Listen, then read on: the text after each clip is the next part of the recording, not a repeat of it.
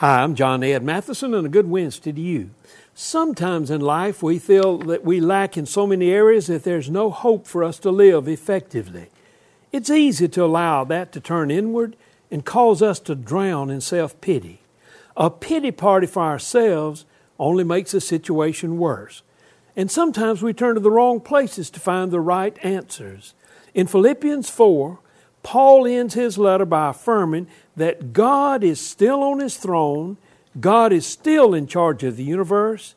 He says, God can supply all your needs from his riches and glory.